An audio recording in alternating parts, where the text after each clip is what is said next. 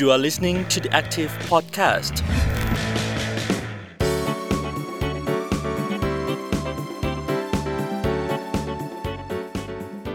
สวัสดีค่ะ คุณผู้ฟัง ขอต้อนรับคุณผู้ฟังเข้าสู่ The Active Podcast นะคะ คุณผู้ฟังอยู่กับซีรีส์แทกุกไลท์อะไรอะไรก็เกาหลี กับบ๊อบบี้พัทวีสีหาไตรค่ะ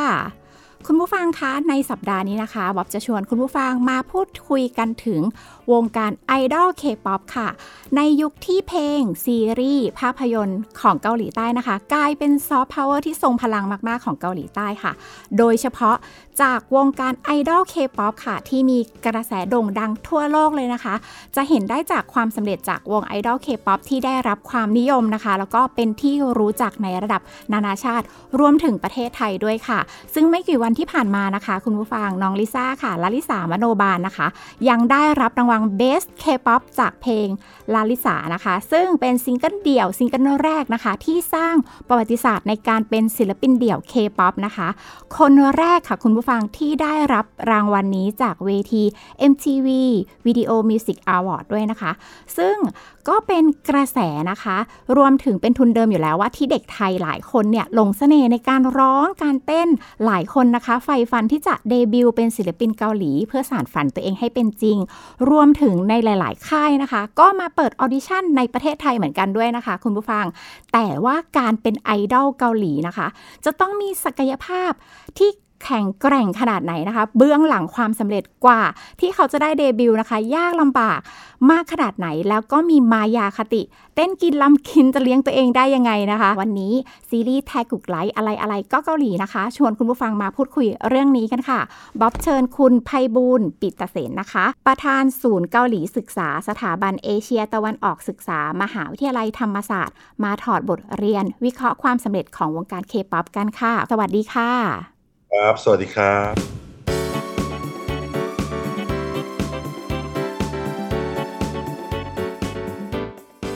ค่ะอยากให้คุณไพบูลย์เนี่ยช่วยมอง หรือว่าถอดบทเรียนความสำเร็จของซอฟต์พาวเวอร์เกาหลีด้วย เพราะว่าหลายคนเวลาพูดถึงซอฟต์พาวเวอร์เนี่ยก็คิดถึงเกาหลีใต้กันหมดเลย คิดว่าความสำเร็จของเขาเนี่ยมาจากอะไรบ้างคะ ถ้าเรามองจากปัจจุบันณปี 2022 เนี่ย เอ่อเราอาจจะเห็นตัวความสำเร็จแล้วนะครับ แต่คนจริงเนี่ยความสำเร็จเนี้ยมันกลับไปดูไอ้ประวัติศาสตร์เกาหลีเราจะเห็นว่าเกาหลีเนี่ยหลุดพ้นจากระบบนะเผด็จการทหารเนี่ยเข้าสู่ระบบเดี๋ยวเข้าสู่ระบอบประชาธิปไตยอย่างเต็มเต็มใบเลยเนี่ยค่ะตั้งแต่ปี 93 นะครับ แล้วพอตั้งแต่ปี 93 สิ่งที่เกิดขึ้นก็คือว่าการปิดประเทศเนี่ยเริ่มคลายลง เริ่มมีการเปิดเสรีสื่อมากขึ้น นะครับเริ่มมีการแลกเปลี่ยนกับต่างชาติมากขึ้นนะครับฉะนั้นหมายความว่าเกาหลีเนี่ยมีความจำเป็นจะต้องรับทั้งสินค้าต่างชาติ แล้วก็ขายสินค้าตัวเองขึ้นไปด้วยนะครับดังนั้นเนี่ยเกาหลีเริ่มตั้งแต่ตอนนั้นแล้ว มันมีการแบ่งกระแส K-Wave ของเกาหลีเนี่ยหรือซอฟต์พาวเวอร์ที่มาจาก K-Wave เนี่ยออกเป็น 3 ช่วง เราจะคุยกันถึงเรื่องของ K-Drama ยุคแรกเนี่ยเรายังไม่รู้จัก K-POP เรารู้จัก K-Drama ก่อน ถ้าคุณบ๊อบบี้กลับไปดูจะเห็นเรื่องอะไรฮะ เพลงรักในสายลมหนาว Winter Love Song เอ่องซอะไรเอ่ยแดจังกึมเอ่ยอ่าอ่าเอ่ออันนี้จะเกิดในยุค 90 ไปปลายๆก่อน K-Wave ยุคที่ 2 เนี่ย เราถึงจะเห็นเป็น K-POP อืมนะครับเป็นดราม่าแล้วก็เป็นเพลงนะครับแล้วก็จะพัฒนามาเพราะเพราะอย่างเงี้ยมาเรื่อยๆเพราะมาปัจจุบันเนี่ยเข้าใจว่านักวิชาการพูดว่าเรากำลังแตะยุคที่ 3 เป็น K culture แล้ว อืม ไม่เพียงแต่ดราม่าไม่เพียงแต่เพลง เรายังรู้จักอาหารเกาหลี K food K beauty เรารู้จักเครื่องสำอางเกาหลี เรารู้จักเอ่อเอ่ออย่างอื่นอีกเอ่อเยอะแยะมากมายนะครับฉะนั้นเนี่ยพัฒนาการเหล่านี้เนี่ยมันเกิดจากการวางแผน เกิดจากการทำงานของเกาหลีด้วย แล้วก็สุดท้ายเนี่ยถ้าจะบอกว่าความสำเร็จอีกอย่างหนึ่งที่เป็นตัวผลักดันตรงนี้ของเกาหลีก็คือว่า ความที่เกาหลีเนี่ยเป็นประเทศที่อยู่ตรงกลางระหว่างมหาอำนาจ ทางด้าน hard power การทหารก็คือจีนด้านบน แล้ว hard power อีกตัวหนึ่งก็คือด้านเศรษฐกิจก็คือญี่ปุ่น ฉะนั้นเกาหลีเนี่ยถูกหนีบอยู่สองทาง ฉะนั้นการที่ตัวเองจะโตได้เนี่ยที่ไม่ใช่กำลังทางด้านทหาร แล้วไม่ใช่กำลังเศรษฐกิจเนี่ยก็คือทางด้านวัฒนธรรม ฉะนั้นทางออกของเกาหลีทางรอดทางเดียวเนี่ยในยุคตั้งแต่ 93 94 ไล่มาจนถึงปัจจุบันเนี่ยก็คือซอฟต์พาวเวอร์ทางด้านวัฒนธรรมครับผม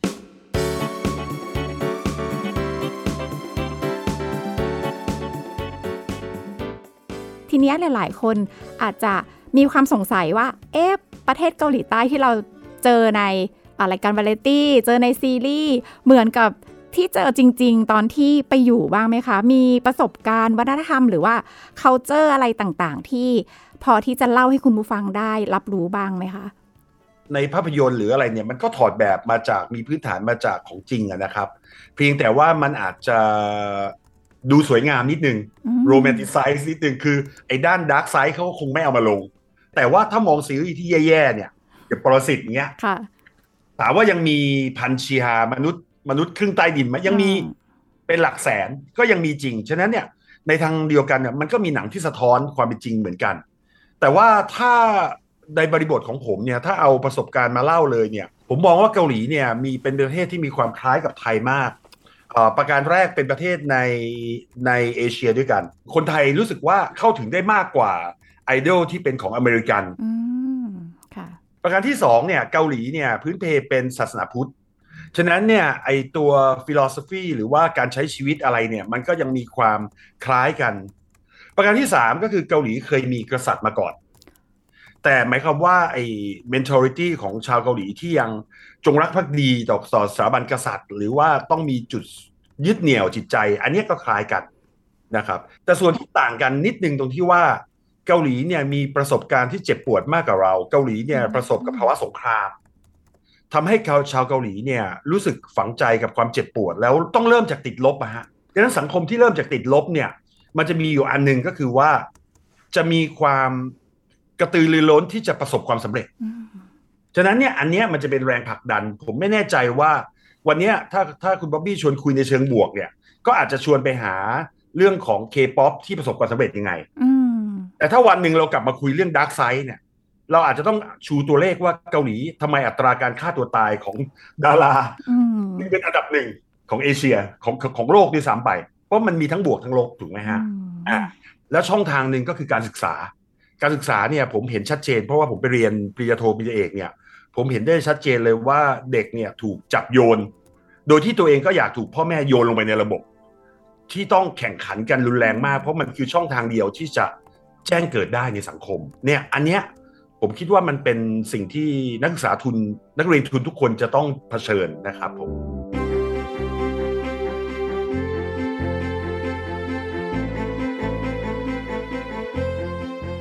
ให้คุณไพบูลช่วยพูดถึงไอดอลเกาหลีนะคะ ว่ากว่าที่ คนคนหนึ่งนะ จะมาเป็นไอดอลกว่าจะได้เดบิวต์เนี่ยจุดเริ่มต้นเนี่ยต้องมายังไง หรือทางบริษัทเนี่ยเขาดูแล้วว่าอืมคนเนี้ยน่าจะเป็นไอดอลได้ พอจะมีข้อมูลตรงนี้บ้างไหมคะเอ่อเอาเท่าที่ผมทราบแล้วกันนะครับคุณค่ะบ๊อบบี้คือชั่วโมงนี้เนี่ยเราเห็นยอดบนภูเขาของการที่ประสบความสำเร็จแล้ว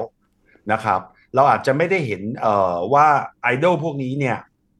ต้องเหยียบซากศพระหว่างทางมา ขนาดไหนกว่าจะขึ้นคือยอดของภูเขาเนี่ยมันเล็กมาก แต่ยอดของภูเขามันจะขึ้นไม่ได้ ถ้ามันไม่มีฐานของภูเขา ซึ่งใหญ่กว่ามันประมาณเกือบสิบเท่าเนี่ย ที่เหยียบขึ้นมาเนี่ยนะครับเอ่อผมเองก็ไม่เคยไปดูในบริษัทอย่างพวกเอ่อบริษัทที่ปั้นดาราพวก JYP พวกอืม SJ พวกอะไรแบบเนี้ยก็ไม่เคยเข้าไปดู แต่ว่าก็มีเอ่อลูกศิษย์ที่เขาทำงานอยู่เนี่ยเขาก็เล่าให้ฟังบอกว่าจริง ๆ แล้วเนี่ย มีคนที่อยากจะเข้าไปเป็นเยอะ ทีนี้เวลาเข้าไปเนี่ยระบบของเกาหลีอย่างที่เรียนนะครับ ว่าเขาเชิดชูคนที่ประสบความสำเร็จ คนที่คนที่ hard working อะคนที่ตั้งใจที่จะทำงานจริง ๆ เนี่ยฉะนั้นเนี่ยอออย่างเคสของน้องลิซ่าเองเนี่ยผมก็เข้าใจว่าตั้งแต่เริ่มแรกจนกระทั่งเก็บตัวเนี่ยนานนะครับ แล้วสิ่งที่น่าสนใจก็คือว่าไม่ใช่ร้องอย่างเดียวต้องแสดงได้ด้วย ออกออกรายการได้ด้วย เป็นนางแบบได้ด้วย คือหมายความว่า เป็นทุกอย่างอะ่ะ คือเวลาเขาดึงไปเนี่ยเขาก็ต้องใช้ให้คุ้ม แต่ท้ายที่สุดแล้วเนี่ย เงินฮะเกาหลีเนี่ยใช้การลงทุนเอ่อกับตัวศิลปินเนี่ยเยอะมาก เยอะมากฉะนั้นเราจะเห็นได้เราจะเห็นได้เลยว่า ความกดดันที่ไปหาศิลปินเองก็เยอะ แต่ในขณะที่ของไทยเนี่ยเดี๋ยวอาจจะคุยนะครับ แต่ไม่แน่ใจว่าเราแตะได้เยอะมากน้อยขนาดไหนว่าเอ่อหลายๆกรณีเนี่ยเราไม่ได้ลงทุนกับตัวศิลปินมาก ฉะนั้นเราจะไปร้องขอจากเขาก็ไม่ได้ หมายความว่าคือเขาเก่งของเขาขึ้นมาเองอะแล้วเราก็ไม่ได้ส่งเสริมอะไรเขา แต่ของเกาหลีเนี่ยเป็นระบบสร้าง จากตั้งแต่ยังไม่เก่งสร้างขึ้นมาเก่ง ฉะนั้นเนี่ยระบบมันจะควบคุมศิลปินครับ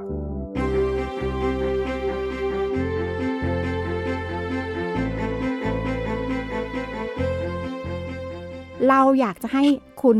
ไพบุญช่วยมองถึงความพยายามในการส่งเสริมด้านเคป๊อปของรัฐบาลเกาหลีใต้ค่ะ คือพอมองถึงรัฐบาลบ๊อบไม่แน่ใจว่าทางเกาหลีใต้เนี่ยเขามีการสนับสนุนในเรื่องนี้มากน้อยขนาดไหน แล้วถ้าเกิดว่าเราลองมองกลับกัน ลองมามองถึงประเทศไทยบ้าง เป็นทีป๊อปของเราบ้าง รัฐบาลจะส่งเสริมได้ยังไงบ้างคะเคป๊อปเนี่ยมันมีหรือหรือหรือไอสินค้าวัฒนธรรมเกาหลีเนี่ย มันมีสองมิติ คือหนึ่งมิติหนึ่งมิติแรกก็คือเคป๊อปเนี่ย สร้างรายได้ด้วยตัวมันเองก่อน คือเราต้องมองว่าเคป๊อปก็คือการขายอัลบั้ม การขายตัวศิลปินอะพูดง่าย การขายบัตรคอนเสิร์ต การขายอะไรเนี่ยนะครับดังนั้นเคป๊อปเนี่ยเรียกได้ว่าเป็นสินค้าบริการนะครับ แล้วผลิตซ้ำได้เร็ว อันเนี้ยอันเนี้ยมิติหนึ่ง มิติที่สองเนี่ยถ้าจะมองในแง่ซอฟต์พาวเวอร์เนี่ยเคป๊อปเหล่านี้โดยตัวเขาเองเนี่ยเขามีอิทธิพล หมายความว่าเขาสามารถจะ run ซอฟต์พาวเวอร์ได้ด้วย เขาเป็น agent of soft power ด้วย ฉะนั้นเวลาเขาพูดอะไรเนี่ย เราจะเห็นว่าอย่างเคสนี้ที่ชัดเจนที่สุดก็คือน้องลิซ่า ล่าสุดไปหยิบโรตีสายไหมไป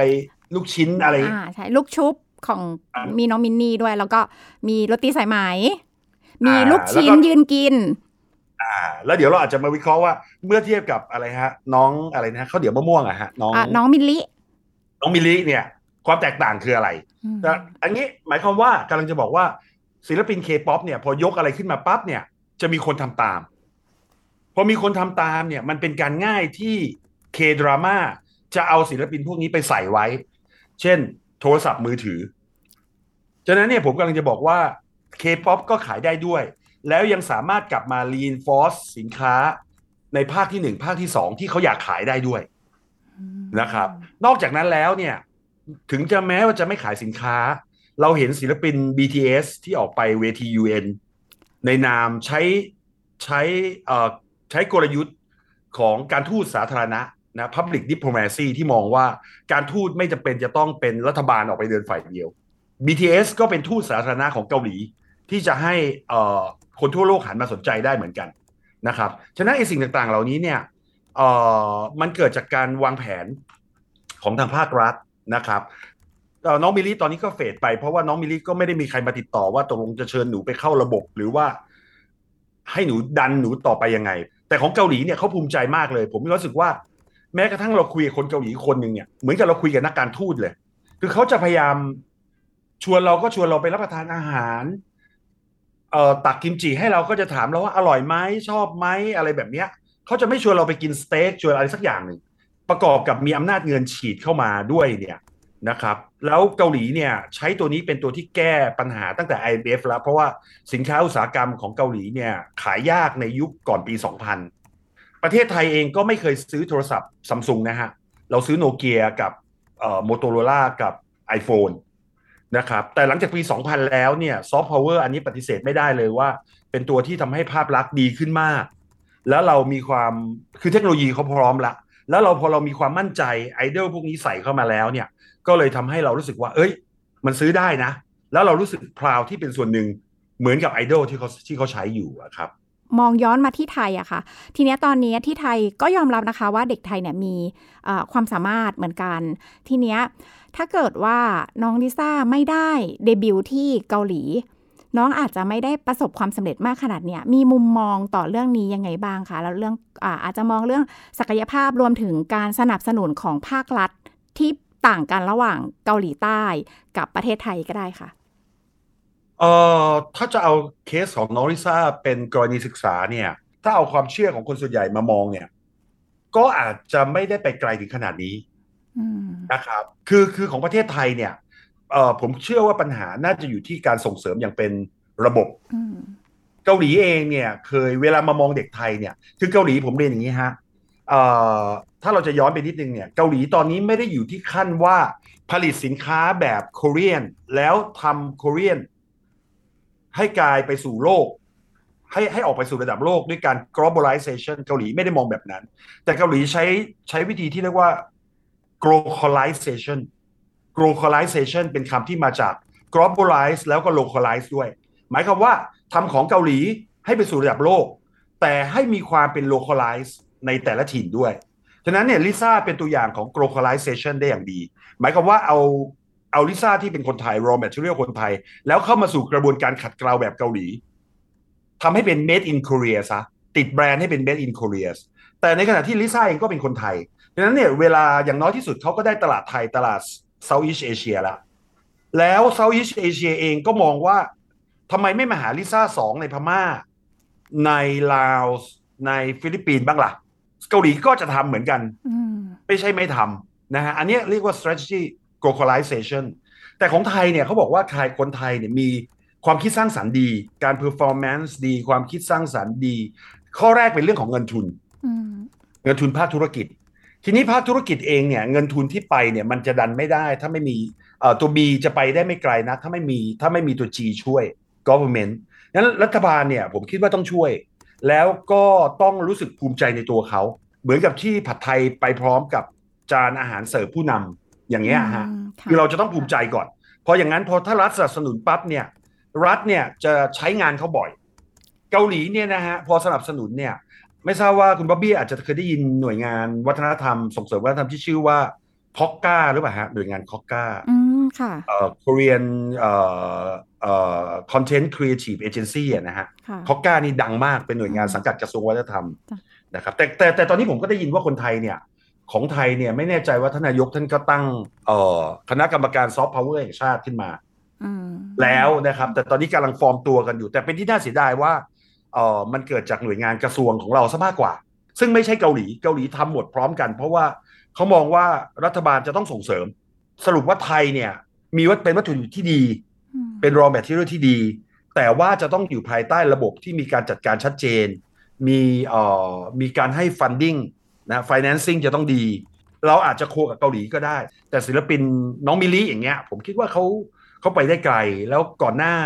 อย่างภาพยนตร์เองเนี่ย ผมเคยคุยกับทางผู้กำกับบรรจงนะฮะที่ท่านที่เขาเป็นผู้กำกับเรื่องร่างทรงเองก็ไปถึงเกาหลีนะแต่เขาก็บอกว่าเวลาในการถ่ายทำเงินก็ไม่มีใครทำสร้างโลเคชันเอาไว้ พอจะให้มาเที่ยวก็ไม่มา เอ่ออะไรแบบเนี้ย มันน่าเสียดายหรืออย่างวายซีรีส์เราตอนเนี้ยก็ดังมากนะฮะเกาหลีไม่เล่นวายซีรีส์เลยไทยเนี่ยดังมาก แล้วก็หนังเรื่อง horror film ของไทยเนี่ย เด่นมากฉะนั้นเรามี เรามี soft power resources หลายอย่าง ที่ยังไม่ได้ถูกพัฒนา อันนี้อันนี้น่าเสียดายครับ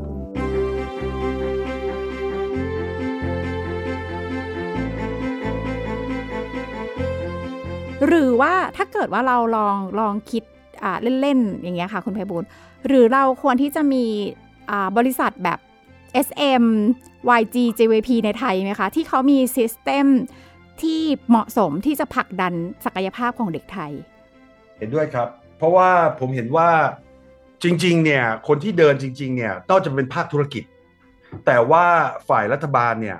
เป็นเพียงแต่คอย facilitate ในแง่ของการทำงานแค่นั้นก็พอแล้ว คือไม่ต้องไปยุ่งกับเขาเยอะอะฮะ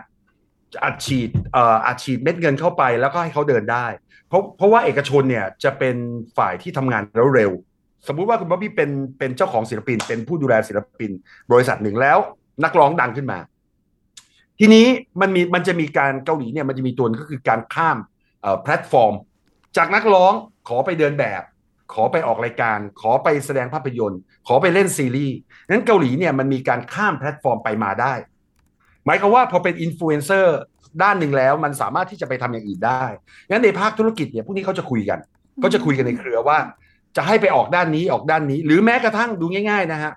แรก ๆ มาเป็นเกิร์ลกรุ๊ปจะเห็นเลยฮะว่าสิ่งที่ผมพูดไม่ได้แปลกเลยถ้าลิซ่าอาจจะดังเป็นทางด้านนางแบบหรือว่าอะไรก็ได้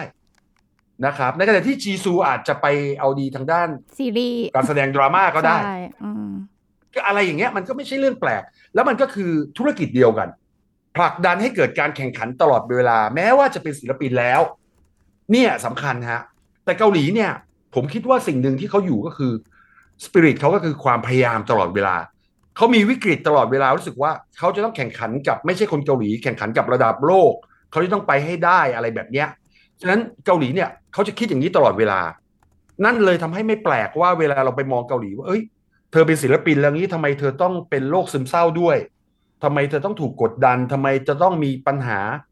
การคุกคามทางเพศอะไรแบบเนี้ย มันก็มีปัญหาหลาย ๆ อย่าง ซึ่งอันเนี้ยมันเป็นผลมาจากเอ่อ pressure ที่เกิดขึ้นในวงการ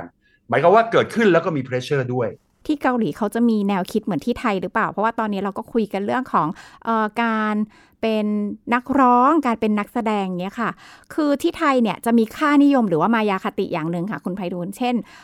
ถ้าเป็นศิลปินจะไส้แห้งก็คือไม่มีเงินอะไรเงี้ยค่ะ หรือว่าหลายๆ คนคุณพ่อคุณแม่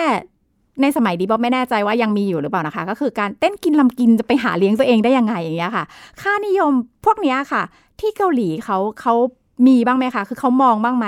แล้วถ้าเกิดว่าเอ่ออาจจะย้อนมองมาถึงประเทศไทยด้วย ถ้าเกิดว่าเราอยากจะผลักดันทีป๊อปของเราเนี่ย เราจะฝ่าฟันค่านิยมเหล่านี้ไปได้ยังไงอะคะเออไอค่านิยมเต้นกินรำกินเนี่ย ผมว่าจริง ๆ ของไทยเองก็ในยุคของเด็กที่ต่ำกว่าเอ่อยี่สิบสามสิบเนี่ยผมคิดว่าน่าจะไม่มีน่าจะไม่รู้จักคำนี้แล้ว ว่าเต้นกินรำกินคือ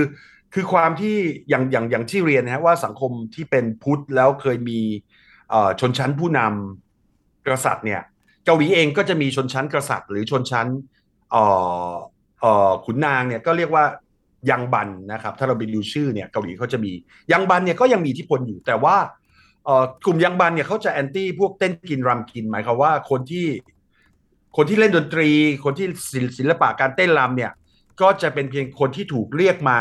ในวังเพื่อที่จะแสดงเวลามีงาน หรือไม่ก็ไปแสดงตามตลาดไปเเต้นระบำตีกลองอะไรแบบนี้เพื่อขอเศษเงินในการประทังชีวิตเป็นแบบนั้นในอดีต สักร้อยกว่าปีก่อนใช่นะครับ แต่ปัจจุบันเนี่ยอย่างที่เรียนนะครับว่าเกาหลีเนี่ย ถ้าเราไปดูสถิติตัวเลขเนี่ย คนที่อยู่ในภาคการเกษตรมีไม่ถึงสิบเปอร์เซ็นคนที่อยู่ในภาคอุตสาหกรรม wave ที่สองเนี่ยโรงงานเนี่ยมีอยู่ประมาณสามสิบเปอร์เซ็นฉะนั้นสองอย่างรวมกันเนี่ยมีแค่สี่สิบ นั้นหมายความว่าอีกหกสิบเปอร์เซ็นเนี่ยอยู่ใน segment ที่สามแน่ๆ อยู่ในภาค service แน่ๆ ไอเนี่ยไอไอที่เราพูดว่าเต้นกินรำกินอะแล้วเต้นกินรำกินเนี่ยมัน createเงินได้มากมากมายมหาศาล เอาเฉพาะวงเดียวเนี่ยก็สามเปอร์เซ็นของ GDP แล้ว เฉพาะ BTS ทางตรงทางอ้อมเนี่ย ผมคิดว่ากรณีอย่างนั้นเนี่ยเราน่าจะต้องเปลี่ยนเปลี่ยนแล้วว่า วิชาชีพไหนก็สามารถที่จะตอบโจทย์ของตัวเองได้ แล้วถ้ามันช่วยทำให้เราเลี้ยงปากเลี้ยงท้องได้ เออและอย่างหนึ่งก็คือมันทำได้หลายอย่าง คือโลกทุกวันนี้มันไม่ได้เจอกันแล้วอะฮะเราไม่ได้พบปะกันในในส่วนตัวแล้ว มันก็ต้องอาศัยแพลตฟอร์มที่จะนำพาศิลปินออกไปทางสตรีมมิ่งทางอะไรแบบนี้นะครับ ผมเชื่อว่าเต้นกินรำกินเนี่ยน่าจะน่าจะมีอิทธิพลไปอีกนานครับผม ถ้ามองที่ประเทศไทยล่ะคะ อยากจะลบมายาคติเหล่านี้ค่ะ เราควรที่จะต้องกระตุ้นยังไง หรือเราอาจจะต้องเปลี่ยนแปลงทัศนคติยังไงไหมคะ ทัศนคติที่เราเกิดที่เรามีในเป็นผู้ใหญ่เนี่ย จะได้รับมาจากสถาบันการศึกษาซะส่วนใหญ่ เกาหลีเองก็เคยคิดแบบนั้นนะครับ แต่ว่าผมเห็นปรากฏการณ์ที่เกิดขึ้นตั้งแต่ 90 2000 เนี่ย สิ่งที่เกิดขึ้นก็คือวิชาที่เป็นวิชาหลักๆอะเริ่ม เริ่มได้รับความนิยมน้อยลง สมมติคุณบ๊อบบี้กับผมจะ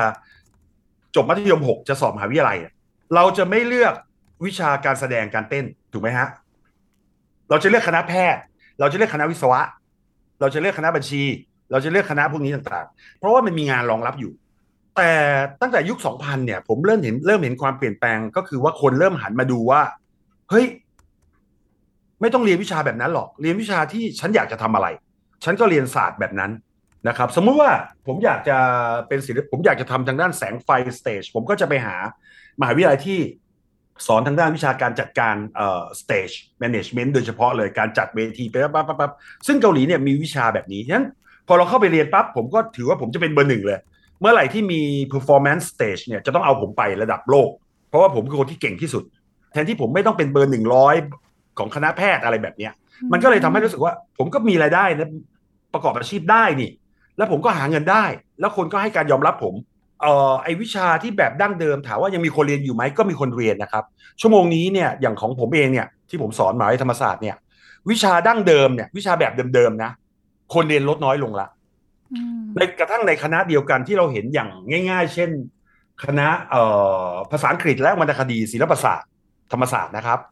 สิ่งที่เกิดขึ้นก็คือมีเด็กเรียนน้อยกว่าโลจิสติก หรือหรือว่าภาษาอังกฤษเพื่อธุรกิจ คือคนกำลังจะบอกว่าชั่วโมงนี้เรียนเข้าไปแบบเดิมที่เราเคยเรียนเนี่ย มันไม่สู้เรียนไปแล้วเราไปใช้เลยดีกว่า เราจะเป็นอะไรขอให้เราเรียนในสาขาที่เราใช้ได้เลยงั้นเนี่ยผมเชื่อว่าในเวลาเนี้ย เจเนอเรชันทุก ๆ 20 ปีเนี่ยความคิดมันจะเปลี่ยน แล้วสถาบันการศึกษาเองก็จะต้องเปลี่ยนไปเพื่อเซิร์ฟคนเหล่านี้ แล้วเราก็จะต้องเปิดหลักสูตรมากมาย ชั่วโมงนี้คุณบ๊อบบี้อาจจะเคยได้ยินคำว่า soft skill ไหมฮะ ใช่ค่ะ soft skill hard skill ซึ่งซึ่งแต่ก่อนเราไม่เคยพูดถึงนะฮะสมัยผมไม่เคยพูดถึง soft skill ผมเรียนวิชารัฐศาสตร์เศรษฐศาสตร์ผมไม่รู้จักว่า soft skill คืออะไร แต่ชั่วโมงนี้เด็กที่จบสายอะไรมาก็แล้ว แต่ถ้าไม่มี soft skill ทำงานไม่ได้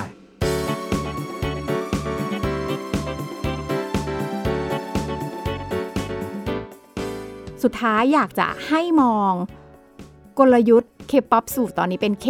K culture ใช่ไหมคะ ถ้ามองถึงเรื่องการส่งออกการสร้างแบรนด์ต่างๆสเสน่ห์หรือว่ากลยุทธ์ของ K-POP คืออะไรคะอืม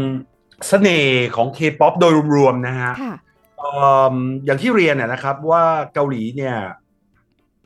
มีความเข้ากันกับ โดยเฉพาะยิ่งตลาดของไทยเนี่ยเข้ากันได้ง่าย เพราะว่า เกาหลีมีความไม่ได้ต่างจากคนจีนมากนัก คือเวลาเรามองเนี่ยเรามองเกาหลีเป็นเอเชีย แต่เป็นเอเชียซึ่งไม่ได้ไกลจากคนจีน คือถ้าเอาความจริงเนี่ยสำหรับแขกหรือสำหรับคนจีนเนี่ย ถ้าถ้าถ้าไปทางอินเดียกับจีนเนี่ย เข้ามาหาเราเนี่ยเรายังคุ้นเคยกับจีนมากกว่า อาจจะด้วยเหตุผลว่าเราเป็นเรามีลูกจีนเยอะนะครับ ลูกคนจีนเยอะแล้วก็ เลยทำให้เราคุ้นเคยประการแรกนะครับเอ่อประการต่อมาเนี่ยแฟนดอมหรือว่า ความคุ้นเคยเหล่านี้เนี่ย มันไม่ได้จำเป็นจะต้องเข้าไปที่เมืองทองแล้วถึงจะเห็นแล้ว เท่านั้นเราเห็นศิลปินเกาหลีอยู่ในโฆษณา การขยายตัวของโซเชียลมีเดียเองก็ดีเนี่ยทำให้เราสามารถจะเจอหน้าคนเกาหลีได้ ยกมือโทรศัพท์มือถือขึ้นมา เช็ค account ก็เจอหน้าคนเกาหลีแล้วฮะ key เข้าไปก็เจอ YouTube ได้ Facebook ขึ้น TikTok ขึ้น ฉะนั้นเนี่ยเออเราหลาย ๆคำเราไม่ต้องแปลกันแล้วอะต็อกโบกีเราก็ไม่ต้องถาม สมัยสมัยตอนผมมาใหม่ ๆ เนี่ย มีร้านอาหารเกาหลีมาบอกว่าให้แปลคำนี้ให้หน่อยผมก็ต้องไปแปลว่า เอ่ออะไรล่ะ ขนมแป้งเหนียวชุบซอสเผ็ด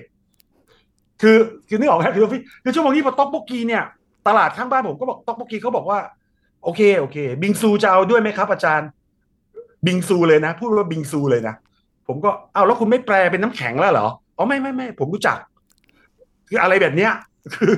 คือผมก็เลยมองว่า ฉะนั้นเนี่ย สิ่งที่เกิดขึ้นก็คือเรามีความคุ้นเคยกันมากแล้ว แพลตฟอร์มปัจจุบันมันทำให้เราเข้าถึงได้ลักษณะแบบ real time เลย เราจะดูคอนเสิร์ตแม้กระทั่งโควิดเนี่ยก็ขวางการทำงานของเกาหลีไม่ได้นะฮะผมก็เลยไม่เข้าใจว่าศิลปินเราที่บอกว่าเราขาดรายได้ในช่วงในช่วงโควิด เนี่ย แต่เกาหลีไม่ได้ขาดเลยนะฮะใช่หนูยังดูคอนเสิร์ตออนไลน์เลยค่ะอาจารย์เขาจัดคอนเสิร์ตออนไลน์เขาขายออนไลน์เลยคือผมก็เลยมองว่าเอ๊ะเกาหลีเนี่ยเขาคือเขาไม่อยู่เฉยอะ ไอ้สปิริตที่เขาจะแก้ไขปัญหาเหมือนกับ ผมเชื่อว่าถ้าเกิดสงครามพวกนี้เขาก็เขาก็เรสฟันได้จากสงครามอีกเหมือนกัน คือเขาแปลทุกอย่างเป็นเงินหมด ไม่ว่าคุณจะออกมาแบบไหนแล้วเนี่ยเอ่อตรงเนี้ยผมเชื่อว่าน่าจะเป็นเสน่ห์ให้เราให้เราหลงรักเขาด้วยความที่เขาใกล้กับเราด้วย แล้วสปิริตที่เขาสู้ไม่ถอย แล้วสิ่งที่สำคัญมีคนเกาหลีนะฮะอยากฝากตรงนี้ว่าคนเกาหลีอะผมเคยคุยเขาเนี่ยนะเป็นศิลปินชื่ออีริกมูนน่าจะเป็นอีริกมูนเคยทานข้าวกันนานแล้วล่ะ สมัยก่อนเขาบอกว่า เขาบอกว่าเวลาที่ตัวเขาเนี่ยมีแฟนเยอะ ศิลปินเยอะเขาบอกว่า ทุกวันนี้เคป๊อปศิลปินก็เหมือนนักแสดง ฉะนั้นเนี่ยแสดงให้เหมือนชีวิตจริง หรือเอาชีวิตจริงมาแสดง หมายความว่าเวลาที่เราจะคุ้นเนี่ยกับเขาเนี่ยที่เราหลงรักเขาหรือเราเป็นแฟนดอมเขาเนี่ย เราไม่ใช่หลงรักเขาในตัวที่เขาเป็นนักร้อง เราไม่ชอบที่เราไม่ได้ชอบเขาที่เขาร้องเก่งเท่านั้น เขาบอกมันเลยขอบเขตนั้นไปแล้ว แต่ศิลปินไทยเนี่ยหลาย ๆ ครั้งเนี่ยยังจำกัดตัวเองว่าเป็นนักร้อง ฉะนั้นเนี่ยเมื่อไหร่ที่ตัวเองไม่ได้ถือไมค์เนี่ยตัวเองก็จะรู้สึกว่าตัวเองไม่ได้อยู่ในบทบาทนั้น แต่เกาหลีเนี่ย 24 ชั่วโมงในเมื่อคุณเข้ามาในสู่โลกนี้แล้วเนี่ย คุณจะต้องเล่นทั้ง 24 ชั่วโมงเลยคือเอาชีวิตจริงของคุณเนี่ยมาเล่น